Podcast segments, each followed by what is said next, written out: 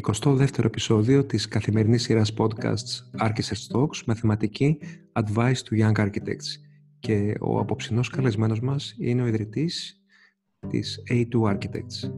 Από το 2008 έχουν δημιουργήσει ένα σημαντικό πορτφόλιο έργων που κινείται σε δύο άξονες.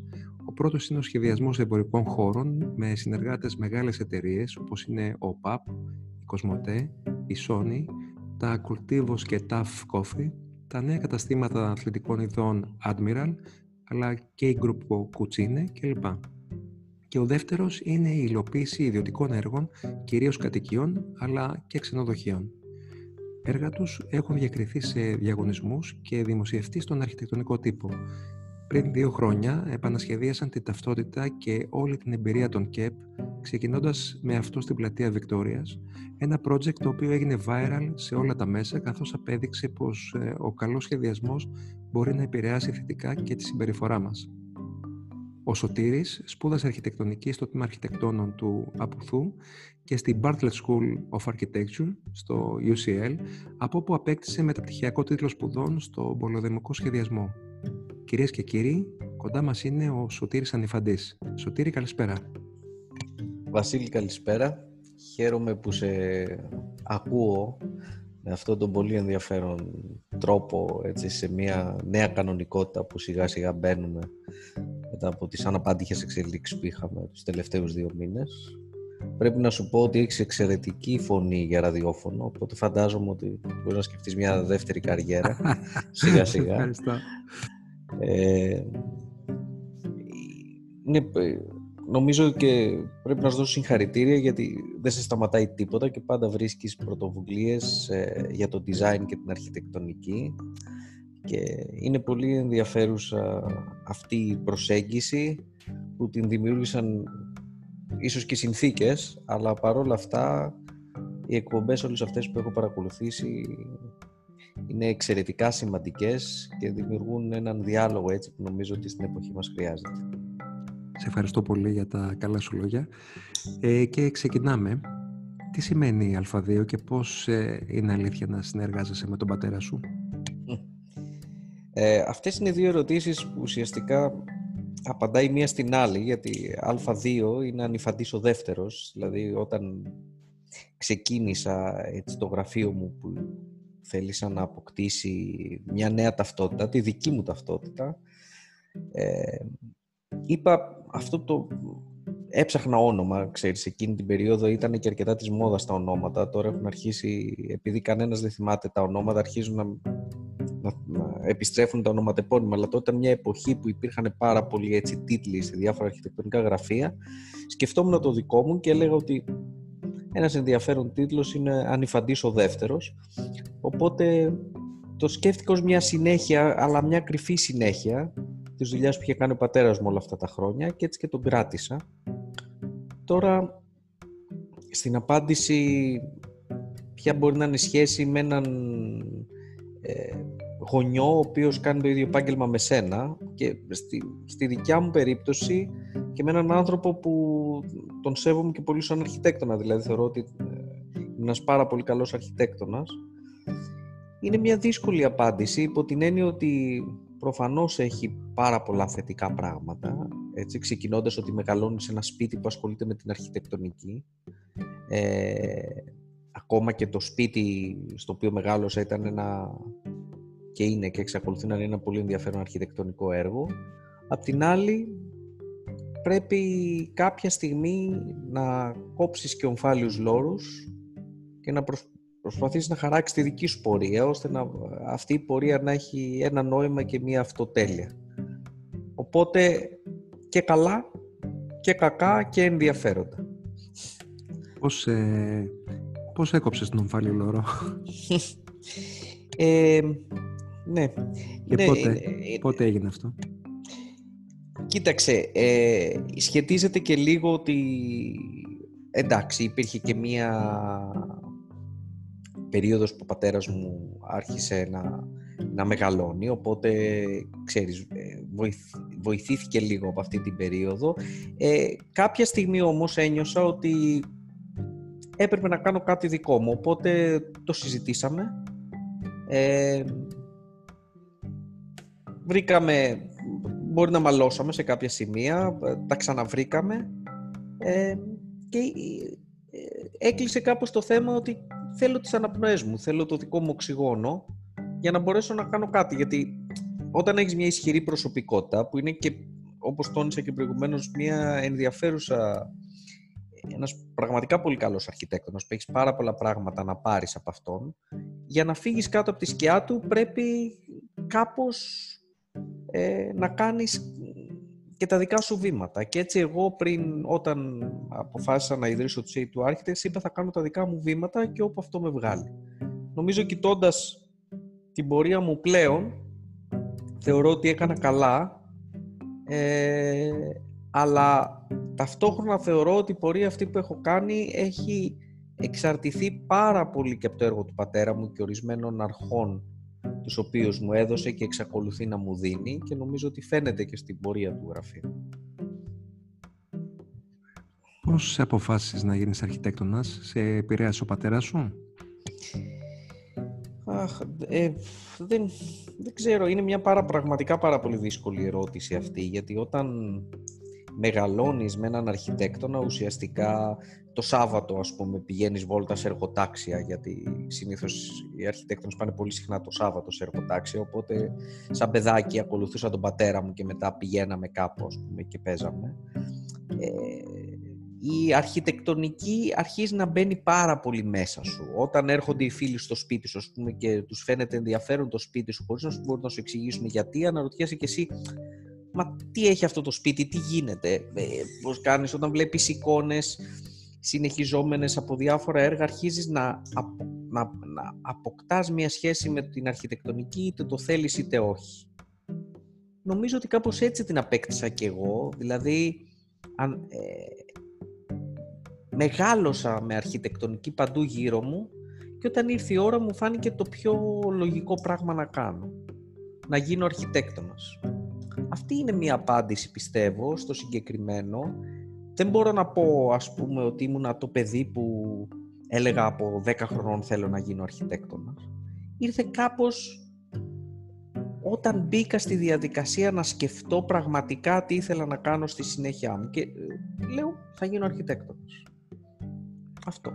Τι κρατάς ε, από αυτά που σε δίδαξε ο πατέρας σου; Ε, θεωρώ ότι κοίταξε να δεις, ο πατέρας μου ε, πρώτα απ' όλα έχει ε, μια τεράστια σχέση με την τέχνη επειδή πέρα από την αρχιτεκτονική ζωγραφίζει και η ευαισθησία της γραμμής του και των σκίτσων του είναι κάτι που με πάντα έχω στο μυαλό μου. Σκιτσάρω και εγώ, όχι τόσο καλά όσο αυτός. Ε, αλλά η αίσθηση της αναλογίας του σε κάθε έργο θεωρώ ότι ήταν κάθε, κάτι μοναδικό. Έτσι. Ήταν ένας αρχιτέκτονας που μοντερνιστής, που του άρεσε πάρα πολύ το μοντέρνο κίνημα και νομίζω ότι υπηρέτησε έτσι με πολύ μεγάλη επιτυχία. Ε, άρα υπήρχε και το κλασικό το form follows faction, που πολλές φορές ακούγεται λίγο κοινότυπο, αλλά δεν είναι καθόλου ε, στο κομμάτι της δουλειάς. Ε, θεωρώ, θα πω την ευαισθησία του, την οποία τη θεωρώ τρομακτικά σημαντική, ε, την αναλογία του, ε, την ηθική του, που είναι κάτι επίσης πάρα πολύ σημαντικό. και ότι δεν, δεν πιστεύω ότι ποτέ αντιμετώπισε την αρχιτεκτονική ως επάγγελμα και νομίζω ότι δεν νομίζω ακόμα και τώρα και εγώ. Νομίζω ότι η αρχιτεκτονική προφανώς είναι επάγγελμα, μέσα από αυτό ζούμε, αλλά είναι και κάτι άλλο, γίνεται μέρος της ζωής σου. Αυτά τα σημεία νομίζω ότι έτσι με μια πρόχειρη σκέψη θα μπορούσα να πω ότι είναι σημεία πάρα πολύ σημαντικά για μένα.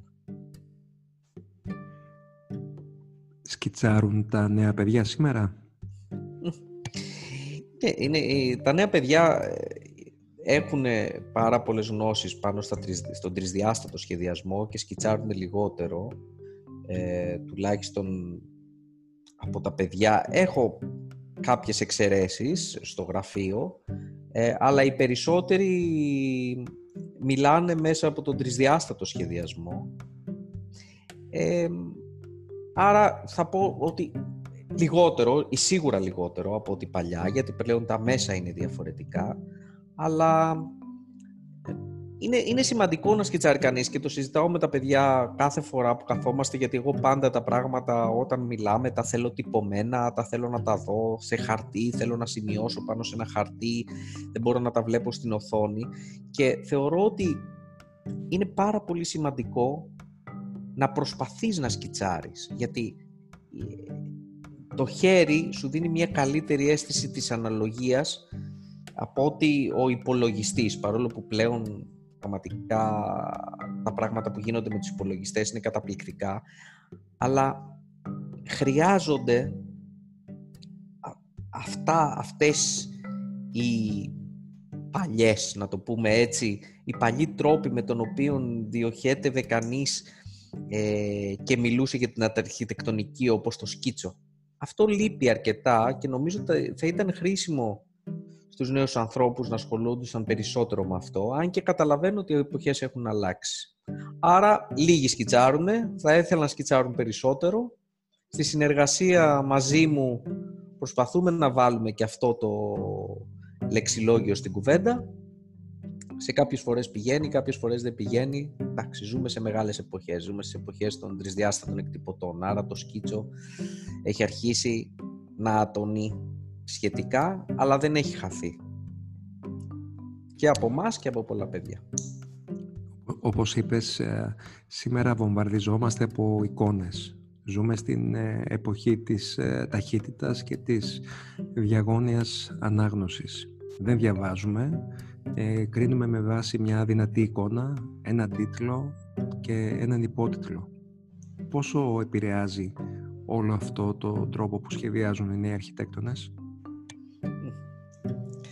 Ένας πάρα πολύ καλός μου φίλος, ε, αρχιτέκτονας επίσης, ε, μου είχε πει κάτι που μου είχε μείνει. Μου είχε πει ότι παλιότερα βλέπαμε ένα κτίριο σε μία φωτογραφία, πηγαίναμε να το επισκεφτούμε και βλέπαμε άλλα 20 πράγματα πέρα από την εικόνα.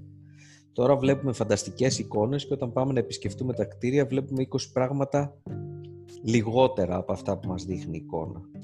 Η εικόνα λοιπόν έχει αποκτήσει πραγματικά μια τεράστια δύναμη. Ε, και πολλές φορές ε, το λέω ότι υπάρχουν άνθρωποι που θεωρώ ότι κάνουν αρχιτεκτονική κυρίως για να παράξουν μια πάρα πολύ έντονη εικόνα. Κάτι που μου είναι πάντα περίεργο. Ε, τώρα, συζητώντας για νέα παιδιά, τα νέα παιδιά όντως έχουν αυτό το τεράστιο πλεονέκτημα αλλά και αυτή τη μεγάλη παγίδα. Δηλαδή, πρώτα απ' όλα, μπορούν να βλέπουν συνεχώς εξαιρετικά δείγματα αρχιτεκτονικής. Η μεγάλη παγίδα είναι να τα παίρνουν αυτά τα δείγματα αρχιτεκτονικής και να τα βάζουν ε, και να τα χειρίζονται με τέτοιο τρόπο ώστε να ταιριάζουν εκεί που πάνε να τα χρησιμοποιήσουν και αυτά. Δηλαδή να ταιριάζουν σε επίπεδο κλίμακας, να ταιριάζουν σε επίπεδο αναλογίας, να ταιριάζουν σε επίπεδο τόπου. Αυτό έχει τη σημασία. Δηλαδή πλέον είναι πάρα πολύ σημαντικό το φιλτράρισμα των εικόνων. Και πέρα από την εικόνα να αρχίζει κανείς να καταλαβαίνει ότι η αρχιτεκτονική είναι και ένα, ε, είναι και ένα επάγγελμα που ουσιαστικά το αποτέλεσμά του είναι απολύτως χρηστικό. Άρα τα πράγματα που σχεδιάζει κανείς και δημιουργεί θα έχουν κάποιον χρήστη. Άρα πέρα από την εικόνα υπάρχει μια σειρά πραγμάτων που στα οποία θα πρέπει το αντικείμενο, αυτή, αυτή η μηχανή που παράγεται να ανταποκρίνεται. Είτε είναι κατάστημα, είτε ένα ξενοδοχείο, είτε ένα σπίτι, πρέπει να ανταποκρίνεται και να ικανοποιεί τον χρήστη Και για να μπορέσει να τον ικανοποιεί, πέρα από τη δυνατή εικόνα, υπάρχουν και πολλοί άλλοι παράγοντες που παίζουν ρόλο. πριν από δύο χρόνια μίλησες για την αρχιτεκτονική της καθημερινότητας και για νέες συλλογικότητες. Μίλησέ μας λίγο γι' αυτό. Ναι, ε, τώρα πριν από δύο χρόνια σχεδιάσαμε το ΚΕΠ στην πλατεία Βικτορίας από την οποία έτσι, προσπάθεια ξεκίνησε μια συζήτηση για την αρχιτεκτονική της καθημερινότητας ε, για τις νέες συλλογικότητες ότι πρέπει τα δημόσια κτίρια και οι οι δημόσιες υπηρεσίες πιθανότατα να πρέπει να αλλάξουν εικόνα ώστε να αποτελέσουν και αυτά αντικείμενα αρχιτεκτονικής σύνθεσης. Είναι μια μεγάλη συζήτηση αυτή. Ε, τόσα χρόνια γενικά σχετίζεται ίσως αρκετά και με τους αρχιτεκτονικούς διαγωνισμούς αυτό το κομμάτι. Δηλαδή, τόσα χρόνια γενικά το δημόσιο ε, προκύρισε κάποιους αρχιτεκτονικούς διαγωνισμούς, ε, οι αρχιτέκτονες παίρνανε μέρος, το μεγαλύτερο, η συντριπτική πλειονότητα αυτών των αρχιτεκτονικών διαγωνισμών δεν ε, υλοποιούνταν στο τέλος, είτε λόγω προβλημάτων στη χρηματοδότηση, είτε άλλων προβλημάτων, ε, αλλαγής στάσης των κυβερνήσεων κλπ. Και έτσι ε, και γενικά οι αρχιτεκτονικοί διαγωνισμοί αφορούσαν και κυρίως πάρα πολύ μεγάλα κτίρια, δηλαδή δημαρχία, μεγάλους χώρους. Και δεν υπάρχει, ακόμα και σήμερα δεν υπάρχει, ε, μία προσπάθεια οι αρχιτεκτονικοί διαγωνισμοί να αφορούν πολύ μικρότερα πράγματα, όπως μια δημόσια υπηρεσία όπως το ΚΕΠ ή όπως την εφορία, που τώρα έχουμε αρχίσει να μπαίνουμε σε εποχές που πλέον οι επισκέψεις μειώνονται, αλλά γενικότερα αν σκεφτεί κανείς ότι στην εφορία πήγαινε κανείς πάρα πολύ φοβισμένος ή γιατί έπρεπε κάτι να πληρώσει ή έπρεπε κάτι να κάνει, να μπει σε έναν διακανονισμό ε, και ο χώρος πάνω στον οποίο πήγαινε ήταν αποκρουστικός, αυτό δημιουργούσε κακές σχέσεις ε, με τον, με τον υπάλληλο, καλές σκέψεις, ε, κακές σχέσεις με τους διευθυντές, οι επισκέπτες ήταν δυσαρεστημένοι δεν, ο χώρος δεν βοηθούσε σε αυτό. Έτσι όταν μας δόθηκε ευκαιρία να σχεδιάσουμε τα ΚΕΠ προσπαθήσαμε να δημιουργήσουμε έναν χώρο που θα βοηθήσει ο διάλογος μεταξύ του πολίτη που, θέλει να εξυπηρετηθεί και του υπαλλήλου να γίνει σε έναν χώρο περισσότερο πολιτισμένο και περισσότερο σχεδιασμένο ώστε όλα τα πράγματα να γίνουν πιο εύκολα. Ε, εκ του αποτελέσματος νομίζω ότι το πετύχαμε σε μεγάλο βαθμό και στη συνέχεια έγιναν από ό,τι είδα και κάποιες άλλες προσπάθειες προς αυτή την κατεύθυνση. Νομίζω ότι αυτό θα έπρεπε να γίνει καθολικά και μιλώντας για τους νέους αρχιτέκτονες πιστεύω αν ε, η πολιτεία μπορούσε να δημιουργήσει αρχιτεκτονικούς διαγωνισμούς μικρής κλίμακας αυτό θα ήταν εξαιρετικά βοηθητικό για όλους τους νέους συναδέλφους να εκφραστούν ε, και να παράξουν γρηγορότερα έργο. Πόσο εύκολο ήταν να κάνεις design με το δημόσιο; Ε, είναι δύσκολο να φτάσεις να κάνεις design για το δημόσιο. Όταν σου δοθεί η εντολή να το κάνεις, ε, δεν είναι τόσο δύσκολο υπό την έννοια ότι εφόσον έχεις πάρει έγκριση για αυτό που έχεις σχεδιάσει, στη συνέχεια ε, το σημαντικό είναι η υλοποίηση. Εμείς είχαμε μια κατασκευαστική εταιρεία, την εταιρεία Επίκλος, την έχω μνημονεύσει πάρα πολλές φορές, αλλά έκανε πραγματικά προσπάθεια να μας βοηθήσει σε αυτό το ε, project και έτσι καταφέραμε να... Επίκυκλος. ναι, ναι, επίκυκλος. Να, να κάνουμε ένα ωραίο να φτιάξουμε ένα ωραίο αποτέλεσμα με πάρα πολύ δύσκολες συνθήκες, με πάρα πολύ χαμηλή χρηματοδότηση. Απλώς ε, είχαν και αυτή την θέληση να δημιουργηθεί κάτι ενδιαφέρον και καινούριο ε, και το προχωρήσαμε έτσι, αλλά ε, δεν είναι δύσκολο. Η πρωτοβουλία πρέπει να υπάρχει και η θέληση. Όταν ε, ο κρατικός μηχανισμός θέλει να κάνει κάτι, τα πράγματα προχωράνε σωστά. Το ζήτημα είναι να φτάσει στο σημείο να, να γίνουν πράγματα και για να γίνουν πράγματα με σωστό τρόπο. Πώς συνδυάζονται το retail design με τα boutique ξενοδοχεία και τις πολυτελείς κατοικίες; Ε, κοίταξε Βασίλη, ε, τούτο εδώ το γραφείο είναι ένα γραφείο που έχει μάθει ε, να δουλεύει με αυτόν τον τρόπο και επειδή έχει μάθει να δουλεύει με αυτόν τον τρόπο ε, προσπαθεί να δανείζεται ε, τα καλά από το, από το από τον κάθε τομέα με τον οποίο ασχολείται. Δηλαδή, ο σχεδιασμός ε, χώρων για μεγάλες εταιρείες μας έχει κάνει να είμαστε πάρα πολύ ακριβείς στο σχεδιασμό, να, είμαστε, να τηρούμε πάρα πολύ χρονοδιαγράμματα, ε, να ξέρουμε να ακολουθούμε brief ε, των τμήματων marketing των εταιριών. Πράγματα χρήσιμα που χρησιμοποιούμε πάρα πολύ στις, ε, στις ε, ιδιωτικές δουλειές μας, στις δουλειές δηλαδή των ιδιωτών, και είναι πράγματα που μας βοηθούν να είμαστε πάρα πολύ ακριβείς σε αυτό που λέμε και σε αυτό που κάνουμε, κάτι που και οι ιδιώτες πελάτες μας το εκτιμούν ιδιαίτερα. Επίσης, τα στοιχεία που βρίσκουμε, ε, δηλαδή η ενασχόλησή μας με την αρχιτεκτονική σε μια κατοικία ή σε ένα ξενοδοχείο, είναι στοιχεία που μας κάνουν πολύ ενεργούς αρχιτεκτονικά και στις εταιρείες. Δηλαδή, σε εταιρείες δεν προσπαθούμε να ακολουθούμε την πεπατημένη, να κάνουμε πράγματα απλά κάνουμε, προσπαθούμε να δημιουργήσουμε αρχιτεκτονική ε, για τις εταιρείες που μας εμπιστεύονται και πιστεύω σε μεγάλο βαθμό τα καταφέρνουμε και πάλι μιλώντας σε μια προηγούμενη κουβέντα δημιουργώντας χώρους που ενδιαφέροντος για αυτούς που τους επισκέφτονται και για αυτούς που δουλεύουν σε αυτούς. Ε, έτσι έχουμε καταφέρει να δημιουργήσουμε έναν έχουμε καταφέρει να συνδυάσουμε όλα αυτά τα πράγματα και προχωράμε και εξελισσόμαστε μέσα από αυτά. Και νομίζω ότι αυτό είναι το σημαντικό, ότι μπορούμε να παίρνουμε στοιχεία από τις, και από τις δύο πάντες από αυτές που δουλεύουμε και να δημιουργούμε νέες συνθέσεις που νομίζω ότι γίνονται ενδιαφέρουσες χρόνο με το χρόνο. Τι θα συμβούλευες κάποιον που θέλει να ξεκινήσει το δικό του γραφείο; Ποια είναι τα διδάγματα που έχεις πάρει εσύ ως επιχειρηματίας αρχιτέκτονας όλα αυτά τα χρόνια, γιατί είναι άλλο να δημιουργείς και άλλο να συντηρείς ένα γραφείο με αρκετό κόσμο. Αν έχει πρόβλημα με το στομάχι του να μην το κάνει με τίποτα. Η κατάσταση δεν θα του βγει. Ε, τώρα πέρα από την πλάκα, ε,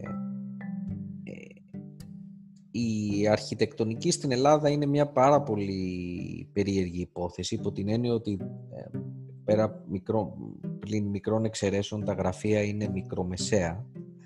Άρα κάποιος που σκέφτεται να ιδρύσει ένα γραφείο πρέπει να ξέρει όλη ε, την γκάμα των πραγμάτων, δηλαδή θα πρέπει να γνωρίζει μία σειρά πραγμάτων για να μπορέσει να ανταποκριθεί σε ένα δικό του γραφείο.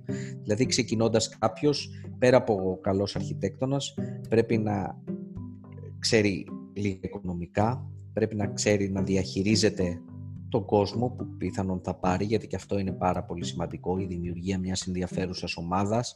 Ε, πρέπει να ξέρει πώς να προσεγγίζει τους πελάτες του, ε, πρέπει να ξέρει ε, πώς θα κάνει συμφωνίες, ε, πώς θα τηρεί συμφωνίες, πώς ε, θα φυλαχτεί σε περιπτώσεις διαφόρων κινδύνων, ποια κατεύθυνση θα πάρει. Υπάρχει μια τεράστια, τεράστια πραγματικά ομάδα πραγμάτων που κανείς θα πρέπει να ξέρει να κάνει όταν θα κάνει το δικό του γραφείο. Ε, δεν είναι εύκολο και γι' αυτό η γνώμη μου είναι ότι γενικά ε, οι νέοι άνθρωποι ε, θα πρέπει να περνάνε από μια διαδικασία να δουλέψουν σε κάποιο γραφείο πριν ξεκινήσουν τη δική τους σταδιοδρομία. Δεν είναι κάτι θέσφατο αυτό. Απλά θεωρώ ότι πραγματικά γενικά βοηθάει. Ε, ώστε να πάρουν κάποια στοιχεία που πιθανόν δεν φαντάζονται καν ότι χρειάζονται γιατί βγαίνοντας κανείς από μια σχολή αρχιτεκτονικής δεν πιστεύω πραγματικά ότι δεν μπορεί να αντιληφθεί πλήρως το πώς εξασκείται το επάγγελμα. Ε, άρα πρέπει να αποκτήσει, να, να δουλέψει ώστε να η μετάβασή του από, τα, από τις σπουδές ε, στην αρχιτεκτονική την εφαρμοσμένη να γίνει με έναν ε, ομαλό τρόπο.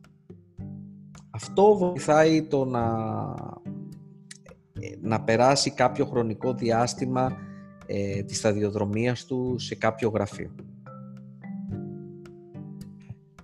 Αυτό θα μπορούσα να πω, ναι. Ναι, ναι. εσύ τα έμαθες αυτά, αυτό που λέμε on the job training πάνω στη δουλειά, από την εμπειρία ή πώς, πώς τα μαθαίνεις αλήθεια όλα αυτά; Τα μαθαίνεις από προσωπικές εμπειρίες, ρωτάς συναδέλφους, ε, είχες κάποιον μέντορα, πώς, ε, πώς έγινε; Ε, η αλήθεια είναι ότι ε, προσωπικά τα έκανα μόνος μου, αλλά κοιτώντας τώρα πίσω θεωρώ ότι αυτό το πράγμα με καθυστέρησε αρκετά. Ε, γιατί όταν ανακαλύπτεις κάτι, πολλές φορές το ανακαλύπτεις με το δύσκολο τρόπο. Ε, καθυστερείς, ε, χάνεις το χρόνο σου, κάνεις λάθη, μαθαίνεις από τα λάθη σου και εξελίσσεσαι. Είναι γενικά μία...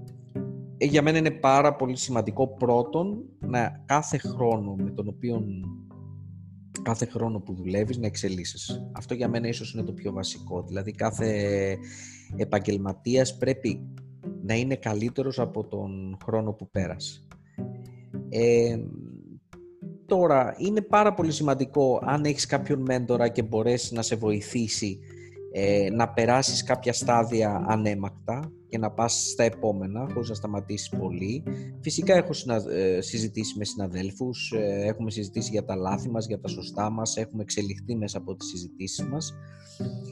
Ε, νομίζω ότι με έχει εξελίξει και πάρα πολύ αυτή η σχέση με την οποία μιλήσαμε προηγουμένως με τις μεγάλες εταιρείες οι οποίες έχουν δομές οι οποίες μοιάζουν εξωγήινες όταν τις πρωτογνωρίζεις ε, αλλά σε βοηθάνε πάρα πολύ να, να αντιληφθείς τον τρόπο με τον οποίο λειτουργούν οι πιο οι μεγάλες επιχειρήσεις. Έτσι, γιατί από τις μεγάλες επιχειρήσεις μπορείς να μάθεις πάρα πολλά πράγματα ε, από τα τμήματά τους, από τον τρόπο επικοινωνία τους, από τον τρόπο που κάνουν τα meeting τους, τα πάντα. Ε, όλα αυτά μαζί ε, και ε, φτάνουν εφόσον όμως έχεις πάρα πολύ μεγάλη θέληση. Γιατί για να εξελίσσεσαι πρέπει να έχεις πάρα πολύ μεγάλη θέληση. Δυστυχώς αυτό είναι ένα πάρα πολύ απαιτητικό επάγγελμα που δεν γνωρίζει ε, ωράρια.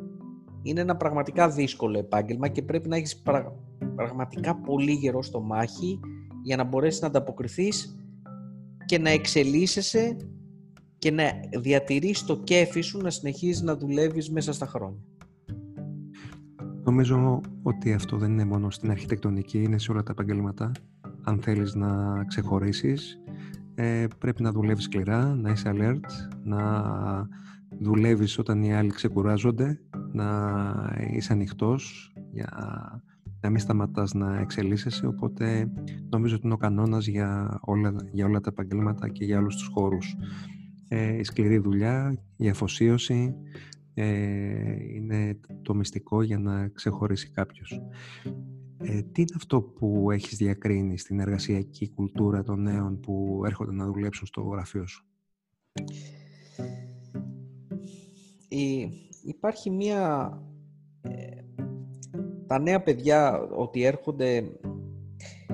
Όταν έρχονται σε ένα γραφείο ξέρουν πολύ καλά να κάνουν κάποια πράγματα και ξέρουν πολύ λίγο να κάνουν κάποια άλλα.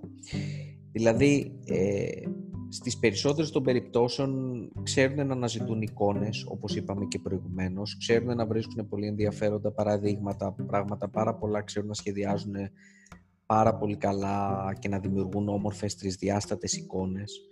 Ε, Παρ' όλα αυτά ταυτόχρονα βλέπουμε και φοβερές ελλείψεις σε σχεδιασμό κατόψεων όπου δεν υπάρχει αίσθηση ε, των πραγμάτων. Δηλαδή μπορεί να δούμε ένα έπιπλο ε, που είναι τελείως εκτός αναλογίας, μία πόρτα ε, μη σωστά σχεδιασμένη.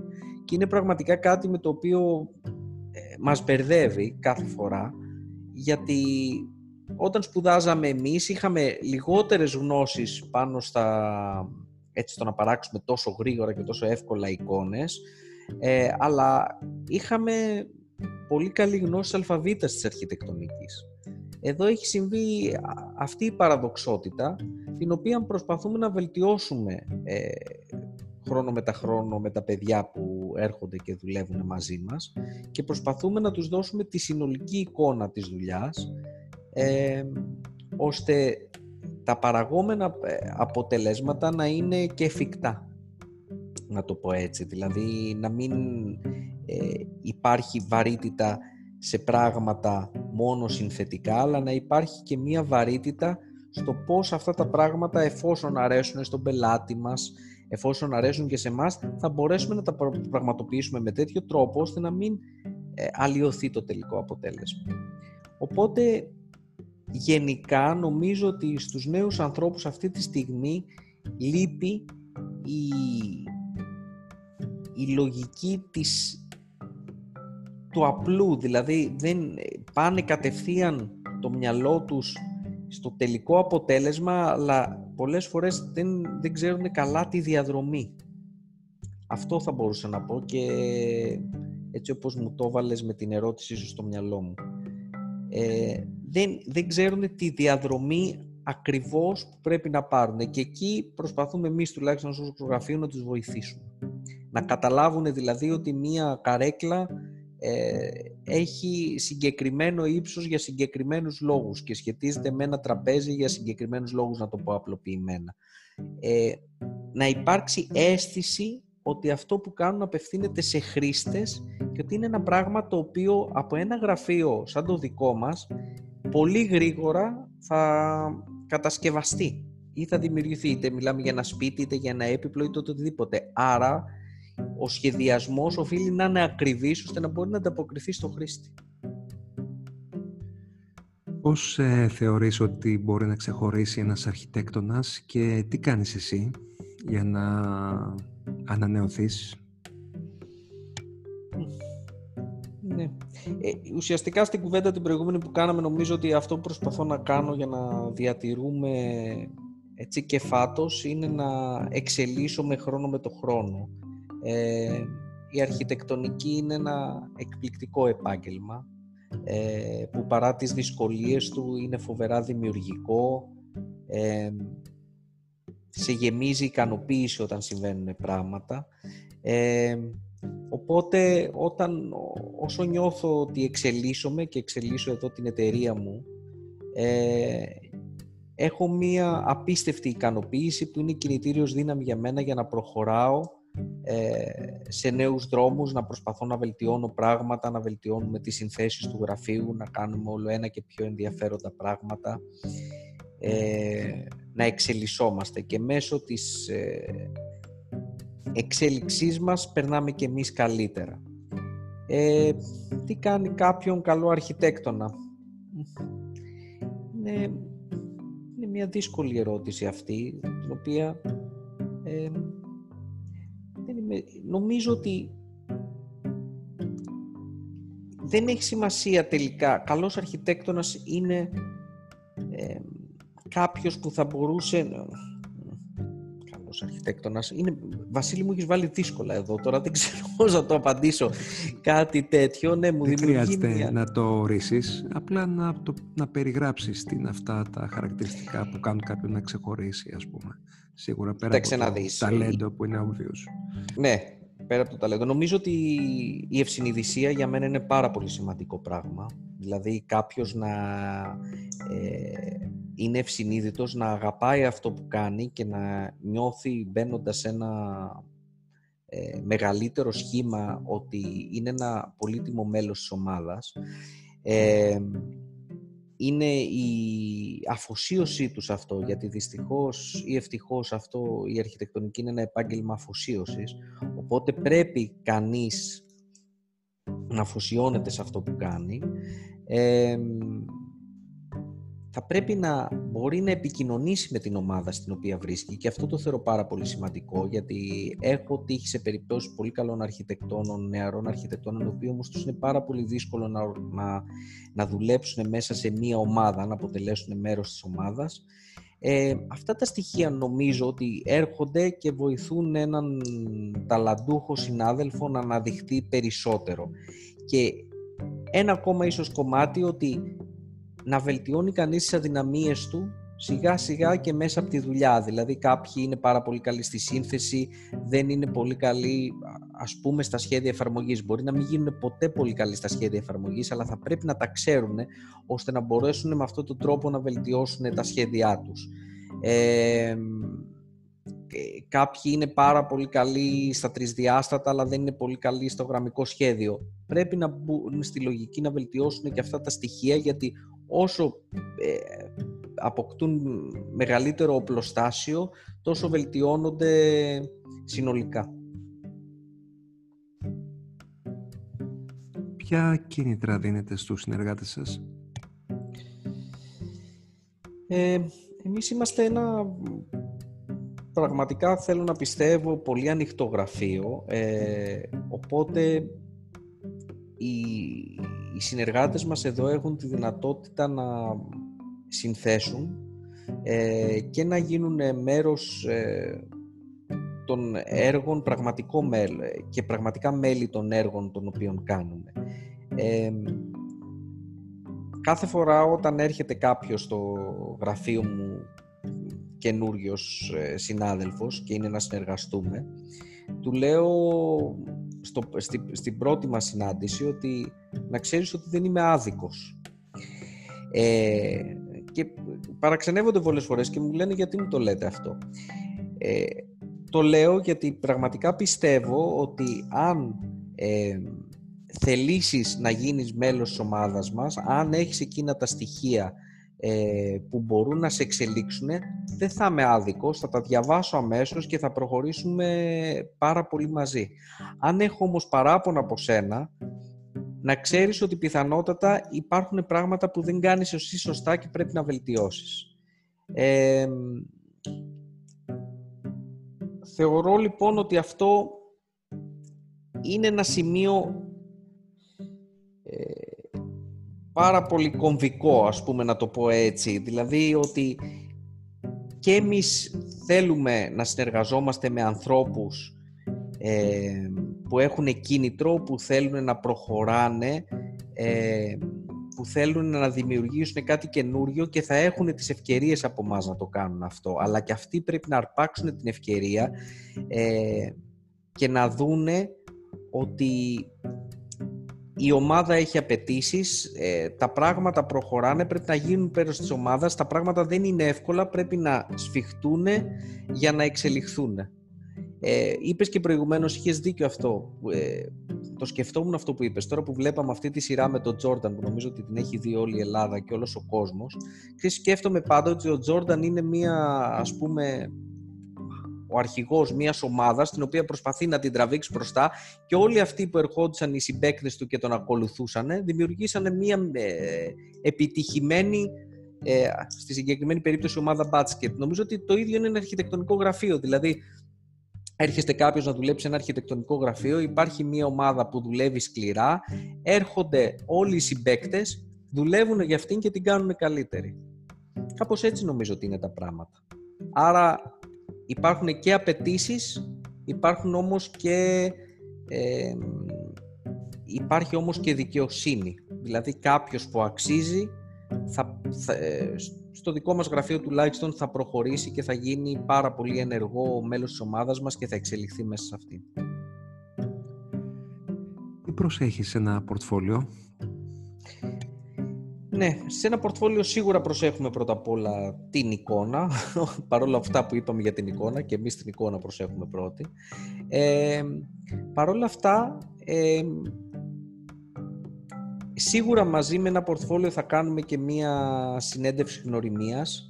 Θέλουμε να μιλήσουμε με τους ανθρώπους με τους οποίους μας στέλνουν το πορτφόλιό τους, θέλουμε να δούμε τα όνειρά τους, θέλουμε να δούμε τον τρόπο με τον οποίο σκέφτονται, θέλουμε να καταλάβουμε τι είδος άνθρωποι είναι, ε, γιατί και αυτό είναι πάρα πολύ σημαντικό. Δεν είναι μόνο το κομμάτι το επαγγελματικό. Η... Εμείς, όπως και τα περισσότερα αρχιτεκτονικά γραφεία, δεν είμαστε ένας τεράστιος οργανισμός. Είμαστε ένας οργανισμός ο οποίος ε, περνάει πάρα πολλές ώρες της ημέρας μαζί. Είμαστε όλοι φίλοι μεταξύ μας και συζητάμε και γελάμε και τρώμε. Ε, άρα κάθε καινούριος άνθρωπος που έρχεται είναι ένα καινούριος μέλος μιας μικρής οικογένειας που έχουμε. Άρα κοιτάμε πάντα και ποιος θα έρθει σε αυτή την οικογένεια, όχι μόνο από το τι προσόντα έχει, αλλά και το χαρακτήρα του, τη διάθεσή του. ακόμα και τη χημεία που αναπτύσσεται μεταξύ μας σε ένα πρώτο ραντεβού που είναι και αυτό πάρα πολύ ανθρώπινο και πάρα πολύ λογικό. Φτάνουμε στην τελευταία μας ε, ερώτηση. Πώς μεταλλάσσεται η αρχιτεκτονική στην ε, post-coronavirus ε, εποχή; με podcasts. Όπως αυτά που κάνεις εσύ. Όχι τώρα, απλά που κάνω. νομίζω ότι μπαίνουμε σε μια εποχή που είναι πάρα πολύ ενδιαφέρουσα για τους αρχιτέκτονες γιατί έχει αρχίσει πάρα πολύ ο προσωπικός χώρος να αποκτά και να, ε, σημασίες που δεν υπήρχαν τα προηγούμενα χρόνια.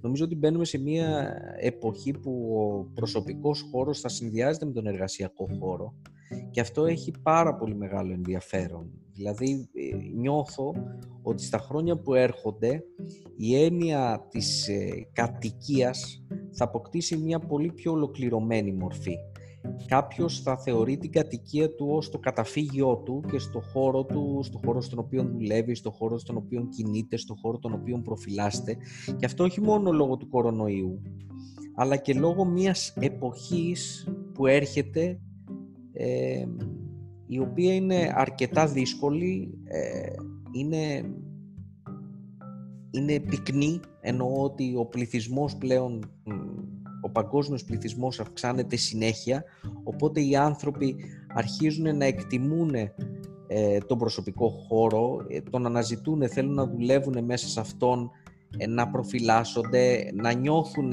ότι έχουν την ιδιωτικότητά τους. Και αυτό νομίζω ότι θα παίξει ρόλο στα χρόνια που έρχονται, όλο και περισσότερο και θα αλλάξει σε μεγάλο βαθμό τον τρόπο με τον οποίο ε, σκεφτόμασταν παραδοσιακά ε, τα project και τους χώρους που είχαμε να σχεδιάσουμε. Δηλαδή μπορεί οι γραφειακοί χώροι ε, να αλλάξουν αρκετά.